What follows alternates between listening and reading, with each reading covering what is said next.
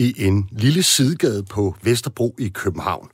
Helt deroppe omkring, hvor Istegade møder Hovedbanegården, er der en forholdsvis anonym dør ind til nogle lige så anonyme lokaler, hvor det ikke umiddelbart ligner, at der hverken bor mennesker eller skulle foregå nogen form for forretning eller særlig aktivitet. Men det er nu tilfældet. For inde bagved holder Danmarks første såkaldte spøgelseskøkken til. Et køkken, hele ni restauranter og ingen tjener eller borer, som man kan sidde og spise ved. Og det kommer der heller ikke, når branchen snart får lov til at genåbne. Det er faktisk slet ikke meningen, at der skal komme gæster. Disse restauranter kan nemlig kun besøges på nettet, og maden kan udelukkende blive bragt ud. Et slags online supermarked for restauranter. Konceptet har eksisteret i nogle år i USA, og nu er det kommet til Danmark. Der er dem, som mener, det har potentiale til at vende op og ned på restaurationsbranchen, og et koncept, hvis kerne er selve udbringning og levering via apps og digitale tjenester, har nærmest per definition viser at udfordre ikke bare fagbevægelsen, men også de mere traditionelle forretningsmodeller i branchen, samt de fleste danskers idé om, hvad ordentlig løn og arbejdsvilkår er. Vi taler senere i programmet med journalist Mads Magnussen, som er den hidtil eneste udefra, som har været på besøg inde i Danmarks første spøgelseskøkken. Inden da skal vi tale efteruddannelse.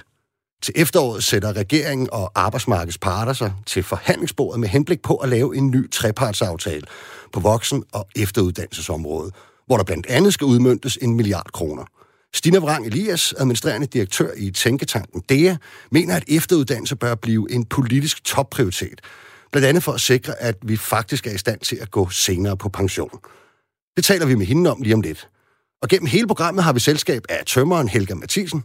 Hun skal blandt andet fortælle om en indsamling, hun og andre kollegaer har startet til fordel for to portugisiske bygningsarbejdere, der blev fyret på arbejdet med Storstrømsbroen. Men vi når nok også at runde et par andre debatter og temaer med relevans for arbejdsmarkedet, som har fyldt ud i skurvognene, kantinerne og læreværelserne. Mit navn er Nikolaj Bensen. Til daglig offentlig ansat scenetekniker og fællestillidsmand. Men næste times tid jeres vært. Velkommen til programmet.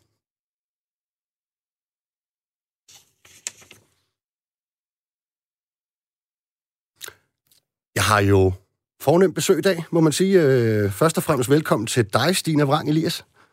Tak skal du have. Og også øh, velkommen til dig, Helga Mathisen. Tak for det. Ja, altså, og man kan jo sige, du ligner en rigtig direktør, som du øh, ser ud lige nu. Øh, og, og, og, og, og du har arbejdstøj på, altså, så jeg går ud fra, at du enten er kommet lige fra arbejde, Helga, eller har fået fri, eller fået lov til at smutte, eller et eller andet. Ja, jeg har fået lov til lige at smutte Ja. en time fra øh, byggepladsen. Ja, hvor går du? Øh, hvor, hvor, hvad laver du for tiden? Jeg går og laver nogle lysninger ude i Carlsbergbyen Ja. på et kæmpe, i et kæmpe stor bygning. Nybyg. Ja, altså til dem, som ikke bor i København, som siger Carlsbergbyen, det er jo nu det gamle Carlsberg, hvor der blev produceret øl engang. Der var min morfar i øvrigt bryggeriarbejder i mere end 30 år, men i dag skal der altså være boliger derude af sin helt egen by, og meget af den er op at stå. Øh, Jeg ved ikke lige, om det er folk med lønninger som en, en tømmer og scenetekniker, der skal bo der. Er det det? Ej, jeg tror, det bliver ret dyrt, og det er vist også en masse erhverv. Ja. Øh, Og der er jo blandt andet også en masse campus og uddannelse øh, derude. Og nu skal vi jo altså snakke om øh, efteruddannelse. Øh, Stina Vrang Elias, du er administrerende direktør i DEA. Kan du ikke lige først forklare os, hvad, hvad er det egentlig? Det er en øh, tænketank, som øh, kun interesserer sig for uddannelse, forskning og innovation. Øh, vi laver analyser og undersøgelser, som belyser vores uddannelsessystem helt fra 0 til, hvad, hvordan det er i dagtilbud. Øh, det er jo så ikke uddannelse i traditionel forstand, men hvordan, hvordan gør vi det? Hvordan skaber vi verdens bedste barndom for de danske børn? Øh, og så hele vejen op ind til, at forskning bliver innovation ude i virksomheder. Og det laver vi alle mulige forskellige undersøgelser af. Og blandt andet har vi også beskæftiget os en del med efter- og videreuddannelse. Okay. Øhm, Udover vores to debattører, så vil vi jo rigtig gerne høre fra jer lyttere derude, så hvis I har en kommentar til debatten eller et spørgsmål til vores gæster, så sms ind på 1424. Skriv R4 efterfulgt af et mellemrum, og så jeres besked. Jeg glæder mig til at, at høre fra jer. Øhm, hvis vi ligesom skal starte sådan øh, nogenlunde lige på, Stina, øhm, så er jo sådan, at til efteråret skal der være de her trepartsforhandlinger. Kan du ikke lige prøve at fortælle os, hvad baggrundstæppet er for dem? Hvad, hvad er det for en opgave, øh, man i virkeligheden skal løse her? Jamen, øh, man skal løse den op. Altså, der er en del øh, midler, som skal fordeles i, øh, i, en, i en, altså mellem øh, arbejdsmarkedets Der skal deles penge ud. Der skal Ja. deles penge ud. Øh, og der skal arbejdes med vores øh, efter- og videreuddannelsessystem. Øh, og den her trepart, den øh, følger oven på den trepart, der var i 17.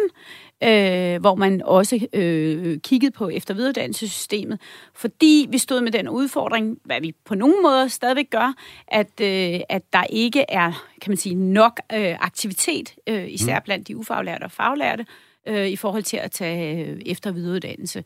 Og det er en kæmpestor, øh, altså det er en udfordring for det danske mm. samfund, fordi at vores arbejdsmarked forandrer sig så meget, mm.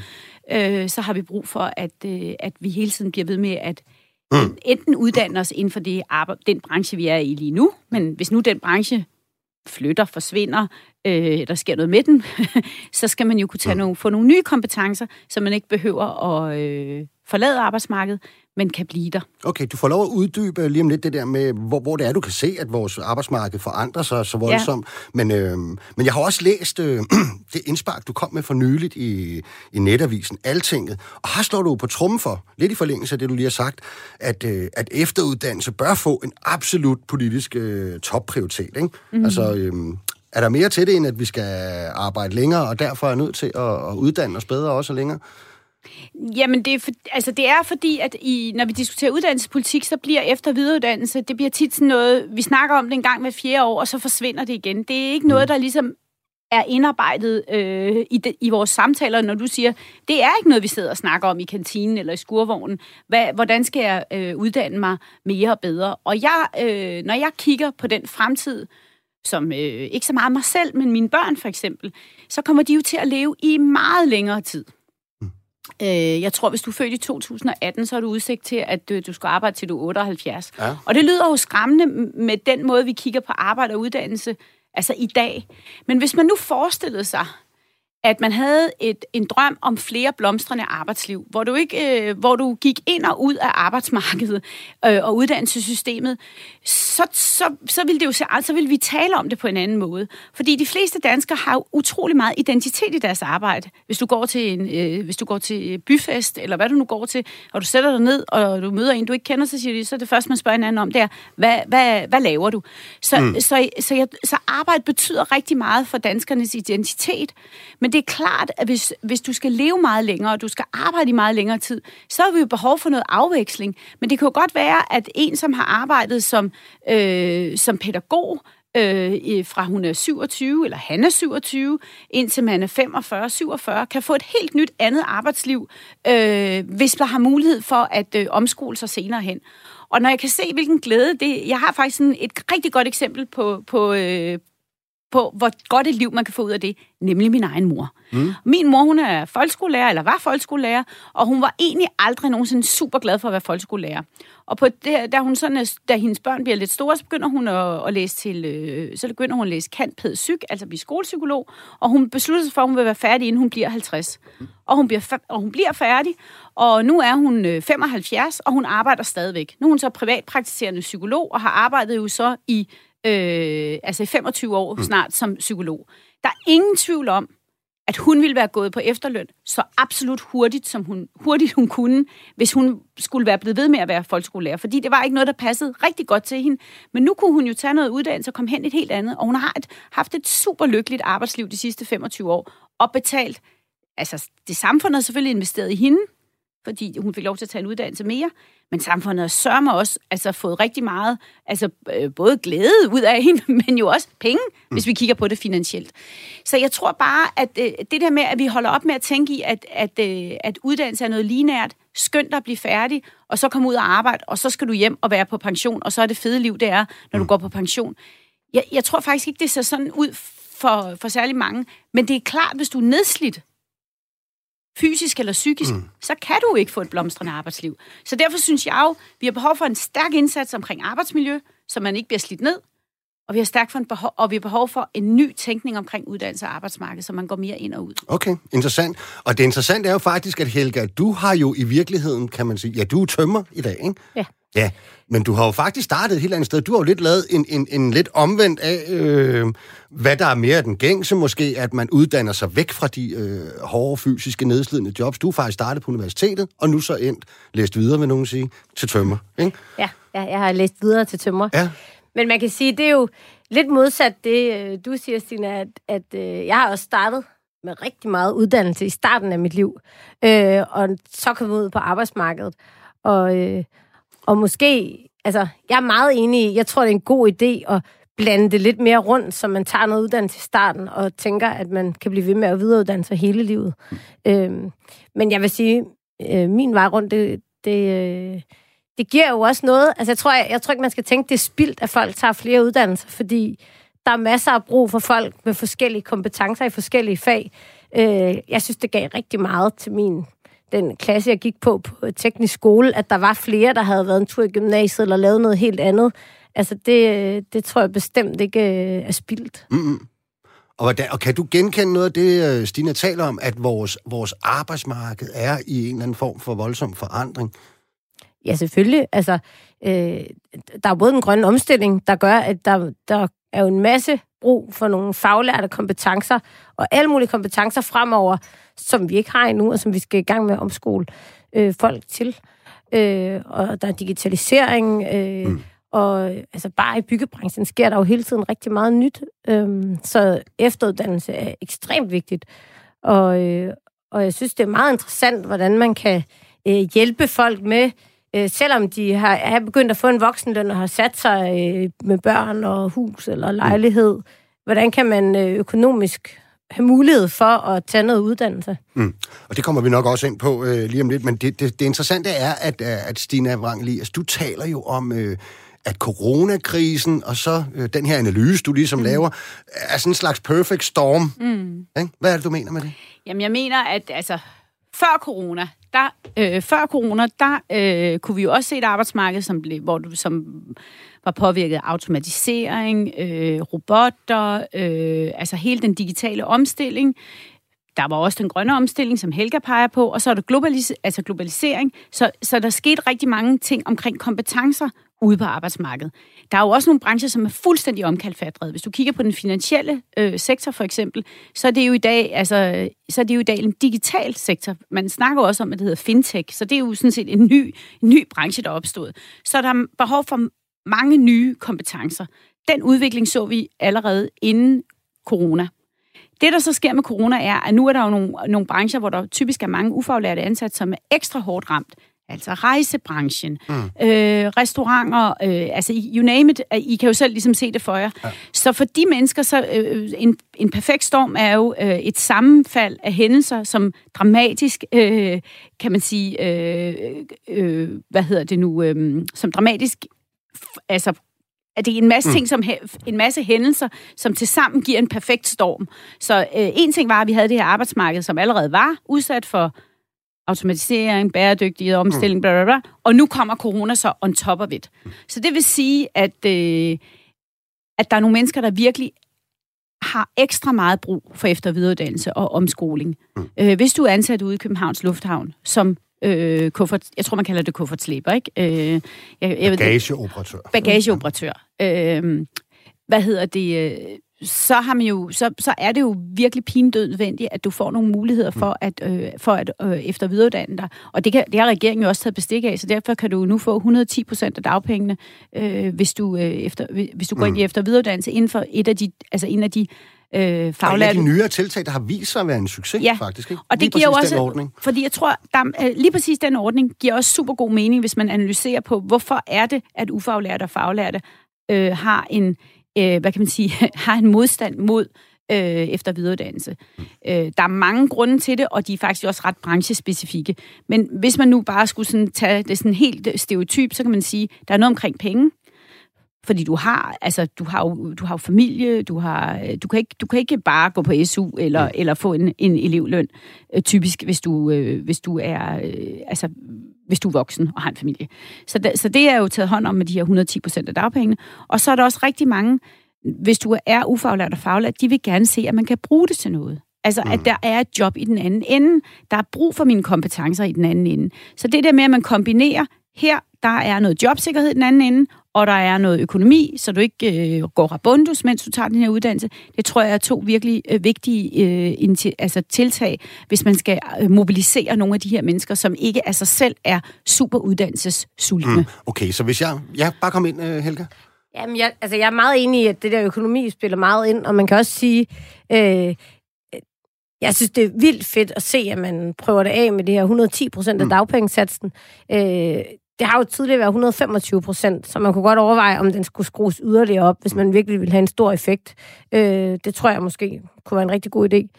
Men, men, øh, men der er jo også noget med, tror jeg, en, at der, der er nogen, der har haft en dårlig oplevelse i folkeskolen, mm. og for dem er det meget langt væk at gå i gang med en eller anden øh, meget boglig uddannelse. Så jeg tror også, man skal tænke over, kan man tilpasse uddannelserne, så man kan være øh, fortsat som øh, nedriver i byggebranchen tre dage om ugen og to dage om ugen. Mm. Øh, tage et, en, en, altså, der er jo mange uddannelser, der ikke er tilpasset det, hvor man ikke bare kan være der mm. to dage om mm. ugen. Det ville også gøre, at økonomien var nemmere, hvis man mm. havde en reel indtægt undervejs. Så jeg tror, at man skal også prøve at tænke et uddannelsessystem, der bedre kan rumme dem, der, øh, der hvor fem dage om ugen på fuld on uddannelse. Det er ret skræmmende. Altså det, vil jeg gerne, altså det er helt sikkert, at vi skal eksperimentere meget mere. Det tror jeg vidderligt bliver vigtigt. Vi har lavet nogle analyser, hvor vi har kigget på, øh, hvad er barriererne, og øh, en af de analyser, vi har kigget på, der, der kiggede vi både på altså HK-uddannet og på øh, byggearbejdere, der var på, jeg kan ikke huske, om det var mur eller tømmer, som var på akkord. Og det var jo forskellige barriere, der var for dem. Mm. Fordi HK'erne, der var en barriere for at gå i gang med efter videreuddannelse, det var, at de tænkte utrolig meget på deres kolleger. Altså, hvem skal lave mit arbejde, mens jeg er væk? Okay. Øh, så det var en, en barriere for dem. Ja, an, ja, og det var, det var den måde, de tænkte på. Hvorimod, når man så analyserede akkordarbejderne, det var jo ligesom, jamen fint nok, vi får den her øh, VU-godtgørelse, altså voksen efteruddannelsesgodtgørelse, men vi er altså på akkord, og hvordan, holder vi, hvordan bliver akkorden så holdt oppe? Så det er bare for, så det er, altså, når man kigger på uddannelse, man kigger på, når man arbejder med mennesker, det er så komplekst. Øh, og det tror jeg simpelthen ikke, vi har været dygtige nok til at gå ind og analysere på. Hvor er barriererne? Øh, hvordan kan vi skrue på det? En anden ting, som også er en kæmpe barriere, det er, hvem har ansvaret for efter- og videreuddannelsesindsatsen? Mm. Øh, er det arbejdsgiverne, eller er det arbejdstagerne? Mm. Altså det bliver vi også nødt til at diskutere, fordi det vi kan se, det er, jamen ferie fungerer, fordi der er nogle ret sådan klare, hvem er det, der har ansvaret? Hvad har du ret til? Hvornår skal du gøre det? Så, der, så, så vi bliver nødt til at blive meget klogere på det her. Øhm, og hvis vi skal det, så bliver efter- og videreuddannelse nødt til simpelthen at flytte ud af, øh, af krogen og ind på midten af den politiske debat. Mm. Og, og, og i, når, det har været sådan med efter videreuddannelse, at det er sådan... Og, og vel så, også ind i maskinrummet i, ude i virksomhederne yes. og offentlige institutioner, ja. hvor, man, hvor man arbejder med, med efteruddannelse også, ikke? Jo, Altså, fordi det har bare været min erkendelse. Nu har jeg arbejdet med uddannelsespolitik siden begyndelsen af 90'erne. Og det her med efter videreuddannelse, det er sådan noget, det popper op til overfladen hver fjerde år, og så ned igen. Op, ned, op, ned. Nu har vi behov for, at det kommer ind og er, og det var derfor, jeg skrev, at det skulle være lige så prioriteret som Arne-pensionen. Mm. Og det er fordi, jeg synes selvfølgelig, at det er super vigtigt, at dem, som er nedslidte, de kan få lov til at øh, forlade arbejdsmarkedet på en værdig måde. Men det er jo lige så vigtigt, måske, altså, og i fremtiden endnu vigtigere, at vi får, får styrket, at man kan blive på arbejdsmarkedet. Mm. Altså, at man både har et godt arbejdsmiljø og har et godt efter- og videreuddannelsessystem. Okay, jeg prøver lige sådan at, at lave en eller anden lille opsummering her indtil videre. Ikke? At, øh, altså, Perfect Storm er jo på en eller anden måde, at, øh, at øh, om ikke så forfærdeligt længe, så skal vi for eksempel bruge en masse faglærte. Øh, der er en masse ufaglærte, der har mistet deres arbejde. Du var inde på det, Stine. Altså, virkeligheden er, at Tornby Kommune mm. er den kommune i Danmark, der er hårdest ramt af ledighed under corona. Ganske enkelt, fordi lufthavnen ligger i den kommune. Og mange af dem, der arbejder, der bor simpelthen bor i Tornby Kommune. Ikke? Så altså, der er langt ned til nummer to endda kommune. Ikke? Der er ufaglærte, der har mistet deres arbejde. Vi har brug for øh, flere, flere faglærte. Vi har faktisk nu, hvor vi alligevel bruger en masse penge, kan man sige, på alle mulige ting. Hvorfor bruger vi dem så ikke lidt smart? Er det det, jeg, sådan, jeg hører jeg begge to sige også, at for, så få lavet den her storstilede efteruddannelsesindsat fra ufaglært til faglært, som så også på den lidt længere bane kan medvirke til at løse det, øh, den udfordring i hvert fald, at vi skal altså arbejde længere mm. alle sammen. Er det sådan nogenlunde korrekt opsummeret? Øh? Ja, ja det, det vil jeg sige. Men altså, jeg tror også, man skal skelne mellem øh, at opkvalificere ufaglærte til at få en hel uddannelse, og så uddanne folk øh, inden for brancher, eller videre ud på brancher, sådan de kortere uddannelsesforløb. Og der tror jeg, at du har helt ret i, Stine, at, at, at øh, du siger ferie som et godt eksempel, og det synes jeg faktisk er spot on. Arbejdsgiverne skal tvinges til hvert år at sætte sig ned og planlægge, hvornår er der plads til, at du kommer på efteruddannelse. Det, der bare er sindssygt vigtigt, det er, at det så ikke er arbejdsgiveren, der bestemmer, hvad for et kursus man kommer på. Fordi det tror jeg kan blive nogle meget snævre firmainteresser, øh, og jeg tror, det er meget vigtigt, at den enkelte har mulighed for at sige, hvor, hvad for en retning vil jeg? Jeg vil gerne være dygtigere inden for mit fag, eller videre, ikke? Er der ikke en pointe i, uh, Stina, at... Øhm at fokus, det kender vi sådan set også fra den offentlige sektor, altså fokus på efteruddannelse og kompetenceudvikling enormt meget kommer til at handle om, at medarbejderne skal kunne håndtere det arbejde, de allerede har. Og ikke så meget det fokus, du taler om, at at vi måske også skal videre i teksten, og vi skal have en, hvad kan man sige, efteruddannelsesstrategi, som, som løser nogle samfundsinteresser også. Jo, men ja, hvis man kigger på de kompetencefonde, som der jo er på, det, mm. på, på arbejdsmarkedet, så er det jo allerede sådan, at det jo er jo faktisk arbejdstageren, som har ret ja, til selv at beslutte, hvad det er for nogle øh, ting, man vil tage. Så det, så det er jo sådan i hvert fald til vis grad øh, taget, taget højde for. Og altså, jeg har ikke men, men, men jeg har ikke hørt, at det skulle være et kæmpe stort, øh, en kæmpe stor udfordring. Noget af det, som jeg dog ser, at der er en udfordring, eller ikke en udfordring med kompetencefondene, men et område, som jeg ikke synes, kompetencefondene dækker, det er, hvis du gerne vil flytte branche. Mm. Så hvis du sidder for eksempel, nu brugte den finansielle sektor lige før som eksempel, hvis du sidder i den finansielle sektor, så kan du godt se, øh, der skal vi nok bruge 10, 15, 20, 25 procent færre medarbejdere om inden for få år. Mm. Jeg vil sådan set gerne bruge de penge, som jeg via min overenskomst har været med til at afsætte i de her kompetencefonde, mm. så er det jo sindssygt svært at få lov til at lave noget andet, end at blive opkvalificeret inden for den finansielle sektor. Altså, øh, det kan jo godt, der kan jo godt sidde ret mange i den finansielle sektor, som kunne være super dygtige lærere eller pædagoger. Okay. Eller, øh, og, det, og det de skift har vi hmm. simpelthen ikke nogen model for. Vi Men, har ikke nogen model for det. Nej, vi er jo også nødt til at tænke, altså hvis nu skal der være den her trepart, og, og, og hvis vi skal have et, og du siger jo et eller andet sted, Stina, at vi skal have livslang læring. I virkeligheden et, et nyt system. Tænke uddannelse og efteruddannelse på en helt anden måde. Øhm, altså, så, så, så er vi jo også nødt til at at forholde os til, hvordan man konkret realiserer det. Skal det være øh, rettigheder, som vi har som borgere, altså uddannelsesrettigheder? Skal de se anderledes ud? Eller skal det være rettigheder, vi har i vores overenskomster, og derved noget, som arbejdsmarkedspartner har ansvaret for at løse? Hvad tænker du der? Jamen, jeg, altså, jeg synes jo, at øh, den danske arbejdsmarkedsmodel har tjent os rigtig, rigtig godt, så jeg håber på, at vi kan finde nogle modeller inden for den model, mm. eller inden for den øh, altså det system, som vi har i Danmark. Men det er klart, at en af de forslag, som jeg... Jeg har jo selv været formand for den ekspertgruppe, som lavede en udredning op til den anden... Øh, hvad hedder det nu? Til den trepart, der var i 2017. Og et af de forslag, vi havde, det var, at man skulle have en personlig uddannelseskonto. Mm. Øh, hvor Gennem man, hele livet? Ja, Altså egentlig i virkeligheden, og det var efter, nu brugte jeg ferie som eksempel før, men øh, der kunne man jo bruge pension som et andet godt eksempel. Altså vi havde jo ikke, da jeg voksede op, der var det der havde man folkepension. Altså det der med private arbejdsmarkedspensioner, det var fuldstændig... Altså, jeg kan faktisk huske, at min, min mor og min moster sad og snakkede om, det skal man nu have det der med en privat arbejdsmarkedspension.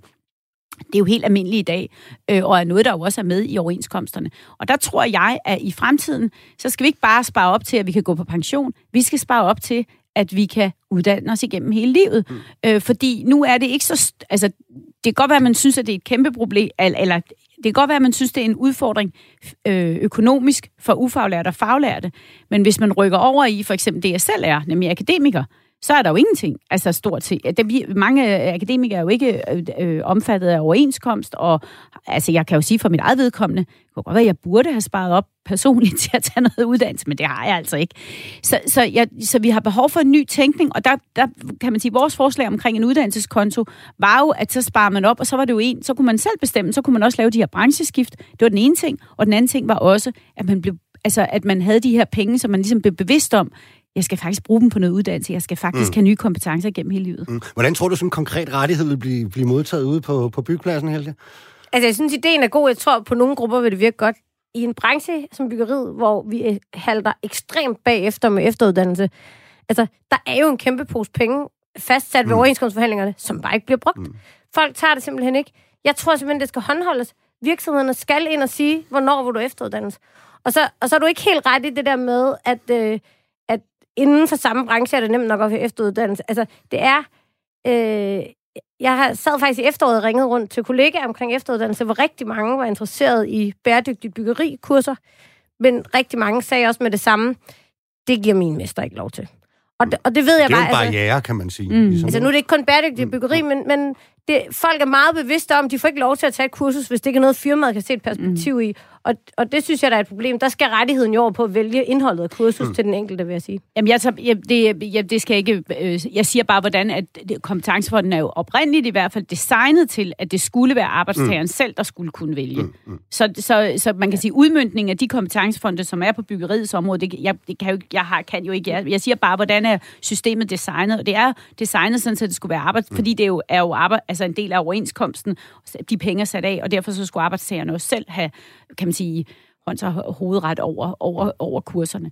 Noget af det, som er et problem i Danmark i forhold til efter- og videreuddannelse, det er, at vi har utrolig mange små virksomheder, som, øh, som ikke har HR-afdelinger, mm. og som derfor også er rigtig, altså har svært ved at planlægge det her, øh, og har svært ved også at overskue øh, tilbudene og, og, hvad kan man sige, udbuddet.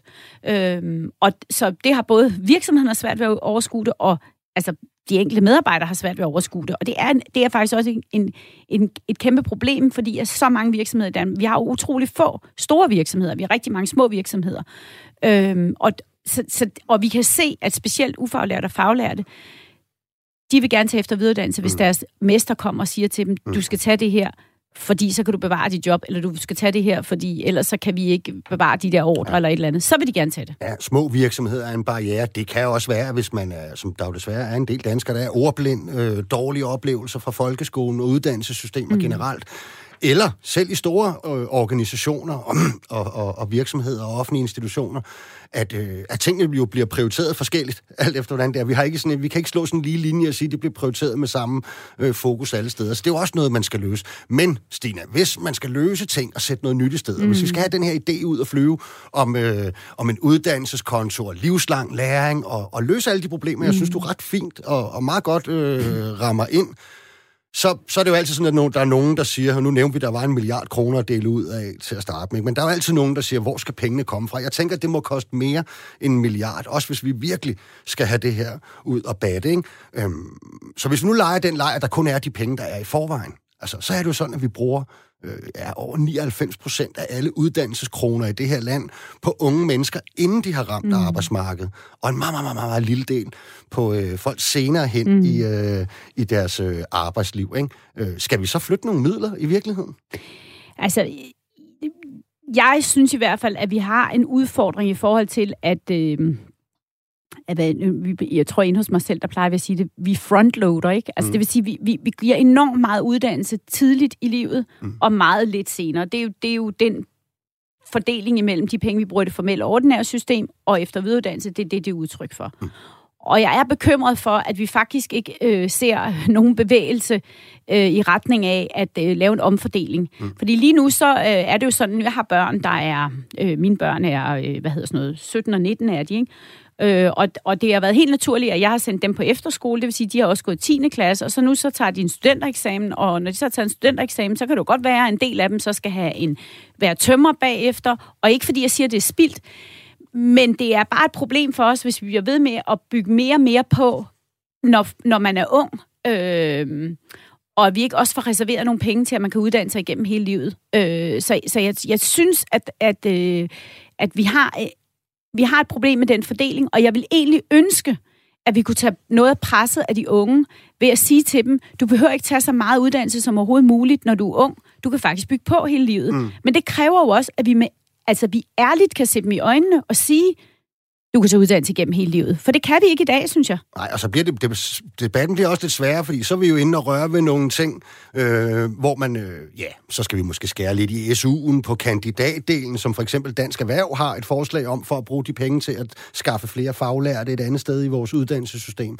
Og de der, øh, så begynder det, så er der mange, hvad hedder sådan nogle, sådan nogle, du ved, der forsvarer deres positioner, ikke? så bliver det bare altid meget sværere at lave en, en, en sammenhængende og overordnet efteruddannelsesstrategi. Og skal, du skal lige, vi, vi nærmer os uh, slutningen her, mm. Stine, men du skal lige svare mig på noget, fordi i Finansministeriet og øh, folk, der sikkert også har forsket i efteruddannelse og alle mulige andre steder, de vil jo øh, forklare os, at jamen, det vi har gjort de sidste 30 år, og det der med at proppe så meget uddannelse så tidligt som muligt i folks liv, inden de rammer arbejdsmarkedet, det har været en kæmpe succes for Danmark. Mm. Og det har de også ret i. Okay. Men det Hvorfor har de så ret ændre i. det? Ja, fordi at det fremtidens arbejdsmarked bare ikke ligner det arbejdsmarked, vi kom fra. Det vil forandre sig øh, meget mere. Og, synes jeg næsten allervigtigst, vi lever så længe, som vi gør. Mm. Så vi har brug for at uddanne os igennem hele livet på en helt anden måde. Vi har, vi har brug for, at vi ikke sidder og skal bruge øh, og have brug for en egen pension. Okay. Ved du hvad? Det blev det sidste ord. Stine Vrang Elias, direktør i Tænketanken. Det, det har været en fornøjelse, at øh, du lige vil gøre os det klogere på det her. Rigtig fint indspark og rigtig god debat. Tak fordi du ville deltage. Selv tak.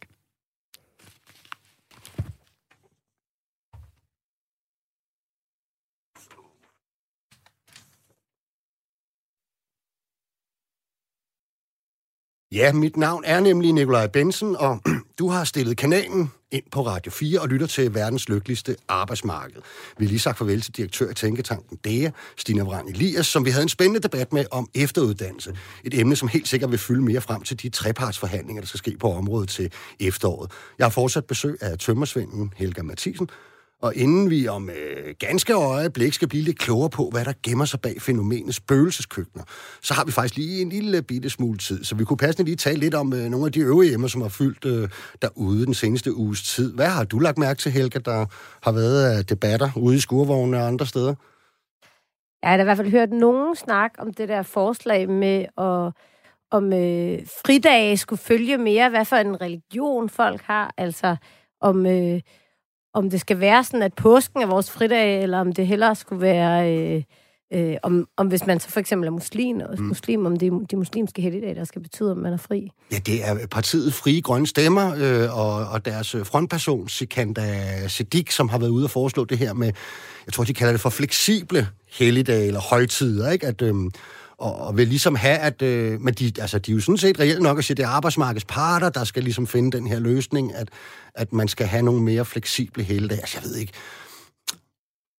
Jeg ved jo godt, der er også sådan lidt værdipolitik i det her. Ikke? Og der er jo også sådan lidt, at så skal frie grønne stemmer, der hører til på den yderste venstrefløj, ifølge dem selv, øh, så skal de smide den ind til bordet, og så skal Inger Støjberg og Pernille Vermund og Nye Borgerlige og DF og de andre blive rigtig sure. Og så kan de ligesom leve lidt af at slås med hinanden jeg må indrømme, altså jeg, jeg er jo i en, i en, i en lokal 3F-afdeling, hvor at, at øh, med meget, meget stor mangfoldighed og diversitet, vi organiserer hele posten, øh, rengøringsbranchen, hotel- og restaurationsbranchen.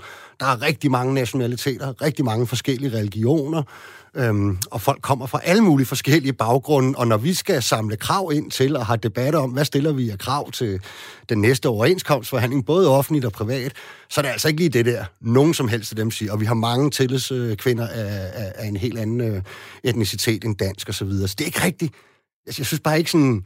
Jeg kan ikke lige se, hvad det er for et problem, der skal løses. Så i forvejen er vi jo mange, der arbejder på hele dag. Øh, det der findes der flere brancher, der gør.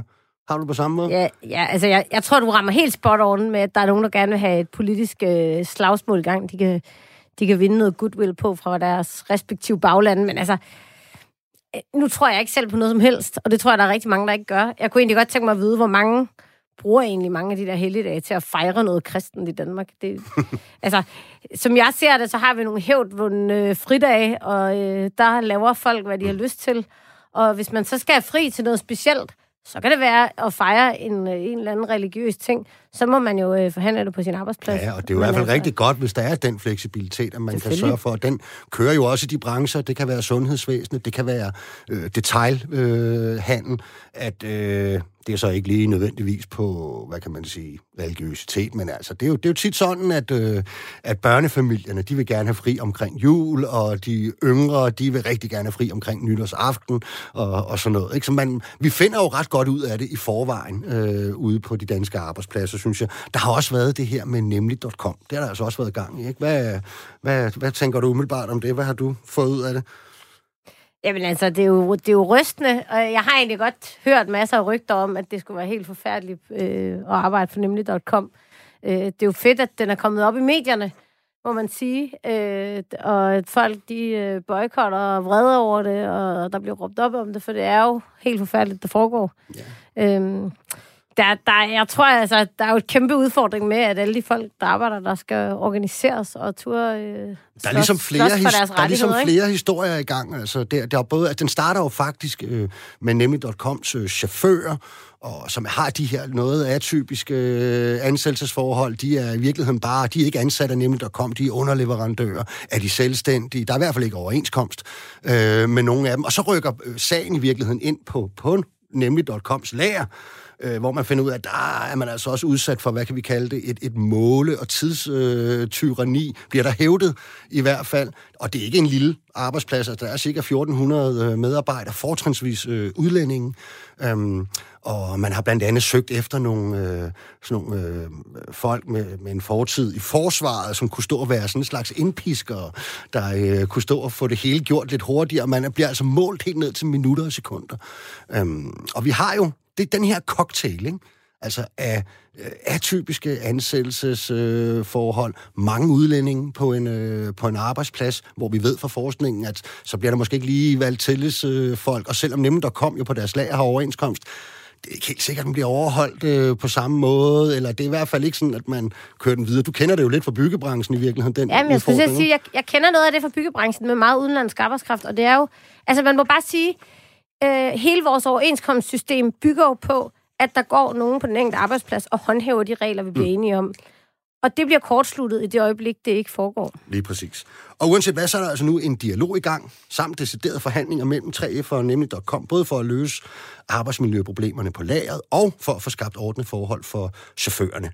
Og indtil videre betegnes møderne som svære, men konstruktive af begge parter, så vi kan håbe, de får det løst. Men hele den her cocktail med leveringstjenester, mange udlandske ansatte, atypiske ansættelsesformer, manglende overenskomst, platformsøkonomi, apps, og jeg skal komme efter dig, er faktisk en meget fin overgang til det næste emne, vi skal tale om, som også har nogle af de ingredienser, og i hvert fald også befinder sig i, hvad kan vi kalde den, den her nye digitale økonomi med udbringning af både tilberedt mad og fødevarer. For mens vi har stået og talt her, Helga, så har vi nemlig haft et udskiftning i studiet, og vi har fået besøg af dig, Mats Magnussen. Kan du ikke lige øh, præsentere dig selv?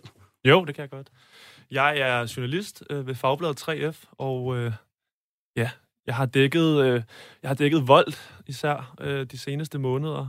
Meget intenst, og øh, er i den forbindelse også kommet forbi jeg kan sige, det næste led i hele den her fortælling om leveringsplatformerne, som jo er mm. øh, det sted, maden bliver lavet. Øh, der er jo så en helt ny tendens i forhold til, at, at de her steder, de bliver rent leveringsbaseret. Mm. Og, øh, Ja. Ja, det er det. Vi skal nemlig tale om det her nye koncept, spøgelseskøkkener, ikke? Og, mm. og du er en af de få, som faktisk har besøgt den hidtil eneste danske udgave af, af det, af det, som vi kender, og skrevet en rigtig interessant artikel om fænomenet fra, fra, fra 3F's fagblad. Øhm, kan du ikke lige allerførst forklare os, hvad er og hvad dækker begrebet spøgelseskøkken over? Og du skal lige rykke helt tæt på mikrofonen, Mads, når du taler, ikke? Ja, er det bedre nu? Det er så godt. Det er godt. Ja, et spøgelseskøkken, eller et ghost kitchen, som det bliver kaldt i USA. Det er i al sin enkelhed et, et køkken, der udelukkende sælger takeaway igennem leveringsplatform, som for eksempel Volt her i, i Danmark. Øhm, på den måde, så kan man jo så spare på, på udgifterne til tjenere, for eksempel, og, og de dyre husleje i, i byerne, altså de stiger jo, og det er jo der, hvor man især kan, kan spare en masse penge mm. ved at placere dem. Altså nogle af de første eksempler, vi har set på det her i udlandet, det har jo været containere eller, eller køkkener i baggård, eller altså steder lidt uden for byerne, måske langs en, en motorvej. Okay. Øhm, på den måde, så har man ligesom også ja, de hedder dark kitchens, altså mørke køkkener, eller sådan. Mm. så de har fået et, et ry for ligesom at være nogle steder, der måske ikke tåler dagens lys. Øhm, men, men efterhånden, så, som der er kommet flere og flere penge i det her, så er det ligesom også blevet mere etableret og mere, øh, hvad kan man sige, ordentlige øh, steder. Hvis vi ser på det internationalt, hvilke spillere er det så, der er, der sådan er bagmænd og står bag det mm. her? Altså, det, det, er, det er store spillere på, på hele den her, hele den her tech-industri, der mm. kører det her lige nu. Øhm, det er en mand, der hedder Travis Kalanick, som fører an i USA, Folk kender nok Uber, den her platform, mm. hvor man kunne bestille en, en, øh, ja, en privat, selvstændig øh, taxachauffør. Øhm, ham, der stiftede Uber, han har investeret massivt i de her køkkener, og med hjælp fra Saudi-Arabiens nationale investeringsfond øhm, og Goldman Sachs, så har, han, øh, så har han opkøbt omkring 40 forskellige steder, altså nedlagte øh, kantiner og sådan nogle lagerhaller rundt mm. omkring i USA, hvor han sætter de her køkkener op øh, gennem hans firma Cloud Kitchens. Mm. Det virker som om, at en central del af konceptet er, at det er koblet op på de her leveringstjenester, mm. som opererer med apps, og hvor vi jo ved, at indsamling af data, overvågning af din adfærd på nettet og alt det her, det er jo så vel også på en eller anden måde bliver en del af forretningsmodellen, eller en sidegeschæft af den, kan man sige, eller hvad? Ja. Den er måske central i virkeligheden. Jo, jo, jo, jo bestemt. Altså, det er jo et spørgsmål om data, det her, i, i sidste ende. Når man ser på udviklingen inden for madlevering, mm. der kommer det til at være altafgørende, at du har data på, øh, på forbrugerne, deres madvaner, spisetider, ja, og du kan se, hvor, at, øh, hvor at dine bude de kører, og hvordan de kører rundt. På et eller andet tidspunkt, så vil det her også blive et, et, et sted, hvor man kan gå ind og bruge robotter formentlig. Øhm, og så kan man jo specialisere sig fuldstændig i, hvad mm. det er for noget mad, øh, forbrugerne vil have. Og vi kan se i USA, hvor, at, hvor udviklingen jo er længere fremme, der... Øh, der er der jo, altså Amazon har gået ind i, i et firma ved navn Deliveroo, mm. øhm, som allerede har sine egne af de her køkkener, øh, som de selv opererer, men så leger ud til restauratører. På den måde så har de jo så ligesom sat sig på hele hvad kan man sige, forsyningskæden, og på den måde, med alt den data, de har om forbrugerne, kan de jo så simpelthen specialisere, hvad er det for noget mad, de skal lave lige i mm. det her område. Øhm, og ja, gøre det billigere end konkurrenterne. Det er jo klart, den lokale øh, pizzeria har jo svært ved at konkurrere med mm. Amazon. Øh, det ved vi jo, at, ja. øh, at det er meget svært i hvert fald. Altså, du har jo skrevet den her artikel sammen med din kollega Rasmus Mørk Lange, øhm, og, og har så besøgt den første udgave mm. øh, af spøgelseskøkkenet i Danmark. Ikke? Fortæl mig lige, hvordan I begynder at interessere jer for den her historie, og så efterfølgende, så tag, os lige, øh, tag lige mig og Helga en tur med ind i, øh, i Danmarks øh, første og hidtil eneste mm. spøgelseskøkken. Og lidt tættere på mikrofonen. Ja, jamen, altså vi øh, starter jo med at, at, at kigge nærmere på vold, i det, øh, i det vi skal til at skrive en, øh, en større fortælling om, om vold. Øhm, og i den forbindelse, så snakker vi jo selvfølgelig også med, med restauratører øhm, i, i branchen i Danmark, og vi spørger dem lidt ind til det her med spøgelseskøkkener. Er det noget, de har hørt om? Er der nogen, der, der har set eller har hørt om et i, i Danmark? Og så en dag, så, da vi snakker med en kilde, der fortæller han, jamen nu, nu har vi faktisk Danmarks første spøgelseskøkken. Øhm, og det er ikke så langt herfra. Det er lige herovre på Vesterbro, Kold mm. Bjørnsensgade, i et, i et øh, nedlagt øh, hotel, øh, deres køkken. Bag sådan en, øh, en lille dør, der, mm. står, øh, der står sådan en masse vold ude foran, da vi tager ned. Den dag, vi hører det, så tænker vi, at vi må være derned. Ja. Så vi øh, skynder os afsted. Der står alle de her voldbud ude foran. Og vi kommer med ind. Og derinde der står øh, fem udlærte øh, kokke og laver alt den takeaway, som danskerne elsker. Øhm, så vi får lov at komme ind. De er meget, meget søde og venlige, og, og, og er jo faktisk meget glade for deres arbejde. De har ikke kunne lave mad i lang tid. De, den ene af de kokke, vi snakker med, han er jo ja, blevet øh, sendt hjem, eller var blevet fyret, hvis nok, fra sit sted, og kunne ligesom komme i gang med at arbejde igen. Øhm, de fortæller også, at det, det, det er lidt sjovt og lidt mærkeligt, det her koncept med at ikke at kunne se sine kunder, eller dem, der får maden i øjnene. Mm. Altså, det er jo rent faktisk voldbudene, der er deres kunder. Øhm, så Ja. Men altså, nu, nu, nu talte vi jo før om, hvilke kræfter, der står bag i for eksempel USA, ikke? Øh, og man kunne umiddelbart godt forestille sig, når man hørte den her øh, tanke, så kunne man jo egentlig godt forestille sig, at det var sådan et koncept, som blev pitchet i et afsnit af, af Løvens Hule på DR, ikke? og nogle friske unge CPS-studerende, der havde fået en fed idé, hvordan man lige kunne optimere noget. Ikke? Men, øh, men sådan er det ikke helt, vel? Altså, der er vel også stærke spillere bag i Danmark, eller hvad? Jo, altså, det er der helt sikkert. Ham, der har startet Curb, som det hedder. Han er en svensk, øh, altså en mand med faktisk med en fortid inden for finansverdenen. Karl Tingberg hedder han. 32 år gammel, har været øh, direktør for Foodora i Norge. Øh, den, den norske pendant til, til vold, kan man sige. Øh, og har så sidenhen, da, da de bliver opkøbt af Delivery Hero, som er sådan et stort øh, foretagende med en masse underleveringsplatform, øh, siddet som sådan øverste ansvarlig for Norden der. Så han er en mand, der helt, helt sikkert ved, hvad der rører sig, mm. hvad der sker inden for det her. Øhm, og han, ja, får så de her, han har også fået investeringer fra samme øh, venture-kapitalfond som Volt, og, øh, og har ligesom sagt, at han vil revolutionere hele øh, restaurationsbranchen med, med den her tech-baserede øh, mm. øh, køkkenstil. Ja. Helga, hvad, altså, når, du, når du hører øh, alt det her, ikke, øhm, altså, hvad, hvad tænker du så umiddelbart? Jeg tænker, er det sådan et samfund, vi vil have? Nej, altså, der, jeg synes, okay, der... forstået der, hvordan? Altså. Ja, nej, men der er jo mange ting i det. Altså, Øh, der er jo hele arbejdstagerrettigheden, rettighedssnakken i det, ikke? Som, som er sådan, hvad er det for nogle arbejdspladser, det her? Øh, både dem, der leverer, og dem, der står og arbejder der. Og det er jo en kæmpe udfordring for os alle sammen, og for fagbevægelsen. Øh, og, og, og når man hører, at øh, Amazon har penge i det, så øh, de excellerer jo i, i, i at komme af med fagligt aktiv og sådan noget. Så ja, det er ikke helt tryg. Nej. nej, der bliver man ikke helt tryg. Og så, så det, det er jo en gigantisk udfordring, ikke? Men, og så er der jo også hele det der med, øh, de må meget nemt begynde at udkonkurrere nogle af de øh, små restauranter, som er i gadebilledet. Er det det, vi har lyst til?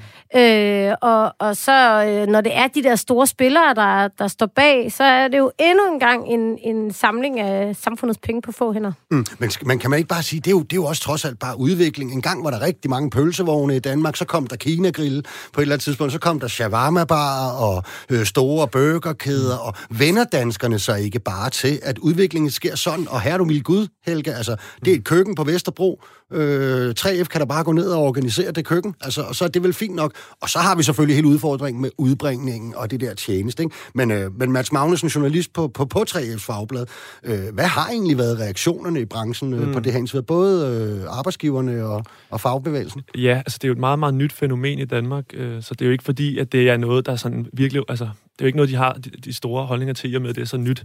Men hos Oresta, der fortæller deres medlemschef, øh, Nadim Vasi, at, at han regner der med, at det her det kommer til at udkonkurrere øh, okay. kon- altså restauranter, der også leverer takeaway. Øh, og han forestiller sig også, at der vil opstå noget hvad kan man sige, ulige øh, konkurrencevilkår, altså noget unfair konkurrence her på det her marked, fordi at leveringsplatformene, i og med, at de bliver større og større, og der er flere og flere, der går derind, når de skal købe mad, jamen så vil de jo også favorisere de her spøgelseskøkkener, der udelukkende leverer mad til deres platform, altså eventuelt sætter dem foran de andre på platformen. Hvorfor er det, man frygter, det vil udkonkurrere? Hvad, hvad sådan, hvordan foregår det konkret? Jamen, som jeg lige sagde, altså platformen styrer Ja. Altså det vil sige, at platformen bestemmer i virkeligheden, hvem er det, der skal være den forbrugeren ser. Og man kan se, Ah. at Curb lige nu har... Altså ligesom, øh, hvis man skal forklare, ligesom hotels.com, altså Netop. når vi skal øh, søge på nettet og prøve at Netop. finde en rejse, så kommer det op som det første hver gang. Præcis, hotels.com ja. eller Endomondo osv., Mm. Mm. de er jo afhængige af Google. Hvis ikke de kom frem på Google, jamen, så vil du ikke gå ind på, på deres side. Og i samme tilfælde er det jo, er det jo her, at spøgelseskøkkenet er jo direkte afhængigt af, af den her platform, hvad end det er Volt eller Hungry, eller hvor det nu er. Øhm, og derfor så regner han med, at det her det vil sætte gang i nogle, hvad kan man sige, ulige konkurrencevilkår øhm, på det her marked. Han siger så også, om lidt, nu kommer vi jo tilbage til restauranterne, de åbner.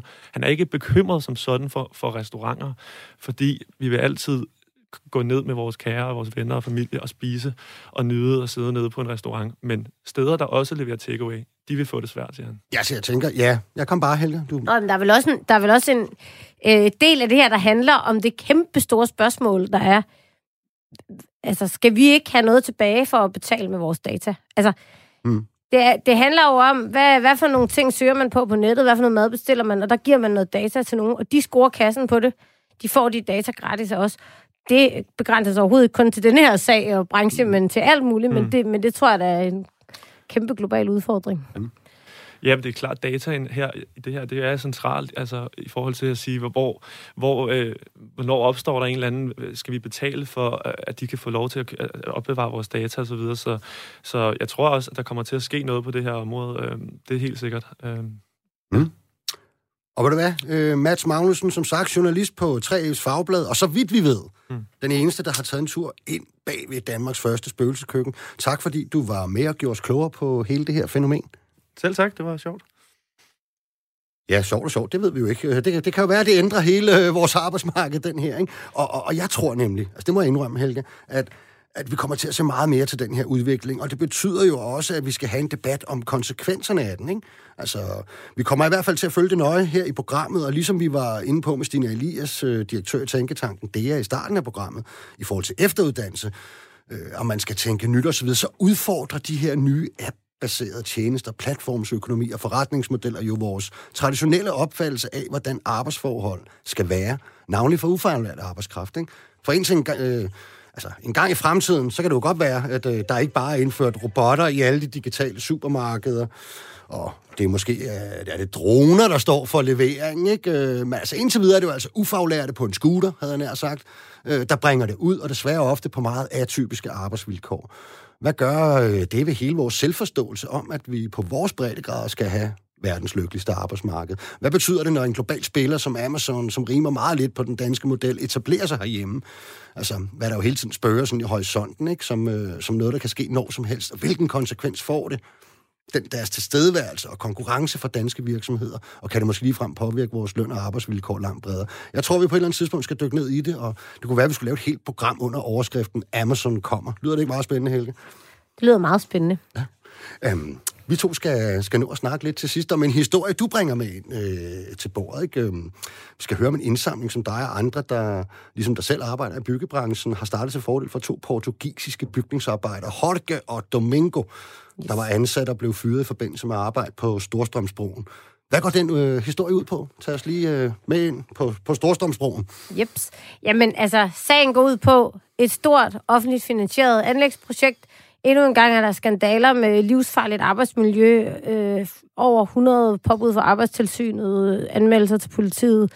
Øhm, det er jo rigtig svært at få lov at komme, eller sådan, at, at få de her folk, udenlandsk arbejdskraft i tale, og få dem til at øh, lære om danske arbejdsforhold, og hvad for nogle rettigheder de har, og få dem til at stå op for de rettigheder, sige nej til farligt arbejde. Øhm, men på et tidspunkt er der faktisk to portugiser, de her to, Jorge og Domingos, der, der øh, øh, gør en indsats for at holde på deres rettigheder, og de stiller også op for, som for at blive tillidsrepræsentanter øh, for det chak, de ligesom går i, øh, i det firma der dernede. New Building Services hedder det. Mm. Øh, øh, lige inden valget bliver afholdt, det er faktisk gået i gang, så får de en fyreseddel, og de bliver også øh, smidt ud af deres bolig, fordi de har lejet sig ind hos øh, arbejdsgiveren øh, og ryger hjem til Portugal. Og øhm, øh, for, i byggebranchen, hvis man beskæftiger sig lidt med udenlandsk arbejdskraft, det er overhovedet ikke unormalt, at folk bliver fyret, fordi at de øh, snakker med fagforeningen. Og derfor det er jo også en af grundene til, at det er rigtig svært at, at organisere folk og hjælpe dem og sådan noget. Øhm, det, der er vildt ved den her sag, det er, at, at det er så åbenlyst, det er et offentligt finansieret projekt, og rent faktisk dømmer arbejdsretten, øh, at, der, at der her var tale om organisationsforfølgelse. Mm. Altså, vi har arbejdsrettens ord for, at de er blevet fyret, fordi at de krævede helt basale rettigheder, som er en del af den danske model, som står i vores overenskomst. Det er jo en katastrofe, og det er et øh, billede på, hvordan en rigtig stor del af vores arbejdsmarked ser ud, med folk, der slet ikke kender øh, øh, øh, systemet, og som, og som bliver forfulgt for at, at stoppe for deres mm. rettigheder. Vild historie. Det hvor, er en vild historie. Hvor, hvor, hvor er de henne i dag? Jamen, øh, de er i Portugal øh, og arbejdsløse og har været det siden 13. december. Øh, det, som jo også er lidt sindssygt i den her historie, det er, at selvom arbejdsretten dømmer, at de øh, har været udsat for organisationsforfølgelse, så øh, bliver firmaet pålagt en bod, de skal betale til fagforeningen, men de to gutter her får ikke nogen erstatning, og de bliver ikke genansat. Mm. Øh, 3F har indtil videre ikke modtaget den bod, og firmaet har haft meget store problemer med at betale løn, så spørgsmålet er, om de penge nogensinde kommer ind. Mm. Så, så, øh, så man kan sige, den danske fagbevægelse har vundet en kæmpe sejr, men de to, som den er vundet på ryggen af, er, er, øh, har betalt en høj pris. Har betalt en meget høj pris. Mm. Og det er også derfor, vi har startet den her indsamling, og det går rigtig godt, og ja. der er kæmpe opbakning fra fagligt aktive og firmaklubber og brancheklubber og 3F-afdelinger og så det er jo også en historie om fagbevægelsen, der rigtig faktisk støtter op og siger, de skal fandme ikke øh, tage hele den her øh, slåskamp alene og miste så meget på det. Har, har de hørt om, at I har startet den her indsamling? Ja, jeg har kontakt med dem, ja. og øh, de er meget rørte og meget glade, og, øh, og de har faktisk sendt en, øh, et par videoer, hvor de takker, som vi har fået oversat, der er også øh, er lagt ud. Der er en Facebook-gruppe, der ja. hedder Støt Rokke og Domingos. Støt Rokke og Domingos. Ja, yes. så der kan man gå ind øh, og øh, også se et kontonummer, man kan overføre til, hvis man vil mm. støtte. Ja. Det, det, der er en lille sjov sidedetal. Der er jo lige kommet den her VIVE-undersøgelse ikke? Om, øh, om, om mobning og krænkende adfærd og chikane, øh, som egentlig startede med, at det var de borgerlige partier, det ville have, at man skulle undersøge øh, fagforeningstvang. Altså, ikke? Og, og det, det viser sig, at der er noget mindre, kan man sige, øh, der føler sig udsat for det, end, end de nok havde forestillet sig i hvert fald, øh, de politikere. Men, men det her er vel et eksempel på, fordi en tredjedel af dem, der sagde, at de var, de var udsat for chikane i forbindelse med fagforeningsvalg, svarer jo faktisk, at de har været udsat for det fra deres chef eller arbejdsgiver. Altså, kunne der gemme sig ned i det tal, den her historie, at, øh, at det er nogle for eksempel udlandske øh, bygningsarbejdere, der ikke øh, tør organisere sig? Jamen, det tror jeg da bestemt, og jeg tror endda sådan en undersøgelse, den har nok ikke fat i noget specielt mange, eller nogen overhovedet udenlandske øh, arbejdere, så jeg tror da, øh, tallet er reelt meget større, fordi at så snart du ikke kender reglerne, du ikke kender sproget, mm. så er det meget nemmere at udsætte dig for organisationsforfølgelse, ikke? Mm. Øh, og skræmme dig til, at du aldrig må snakke med fagforeningen. Så øh, altså ja, det, det er jo interessant, der er nogen, der har råbt op om foreningsfrihed i Danmark. Det er det i virkeligheden nok er det største problem. Det er, at... ja, altså, alt krænkende adfærd er jo ikke i orden, og skal vi ikke have på, på arbejdsmarkedet, vel? Men, øh, men, men der er der noget, der er interessant i, om der måske... Jeg tror ikke, mange har tænkt på den her vinkel, vel? Nej, og det er jo øh, netop, som vi også snakkede om, med nemlig.com og sådan noget, hele vores overenskomstsystem øh, kortslutter jo i det, at folk de ikke har lov til at melde sig ind i en fagforening, ikke har lov til at stille op som tillidsrepræsentant. Mm. Vil du være Helga Mathisen? Må jeg sige tømmer af Guds nåde? Ja. Øh, det har været en fornøjelse at have dig med i hele programmet. Tak, det har været en fornøjelse. Ja. Og vi kan i det hele taget godt lide at have stemmer med ude fra den virkelighed, som findes på byggepladserne. Lagerhallerne også, og plejehjemmene og restauranterne. Helt almindelige lønmodtagere, hvis dagligdag måske ikke fylder allermest i vores mediebillede. Så har du en god historie, eller et emne, vi bør tage op her i programmet, så fang os på de sociale medier. Du kan også skrive til vores mailadresse, som er arbejdesnabelag radio4.dk. Og det var altså, hvad vi havde valgt at bringe i dag. Jeg håber, at I synes, det var lige så spændende derude, som os, der var inde i studiet, synes. Vi høres ved igen næste mandag, samme tid og sted. Verdens lykkeligste arbejdsmarked er produceret af Rackerpark Productions. Dagens program er produceret af Agnete Solvej Christiansen.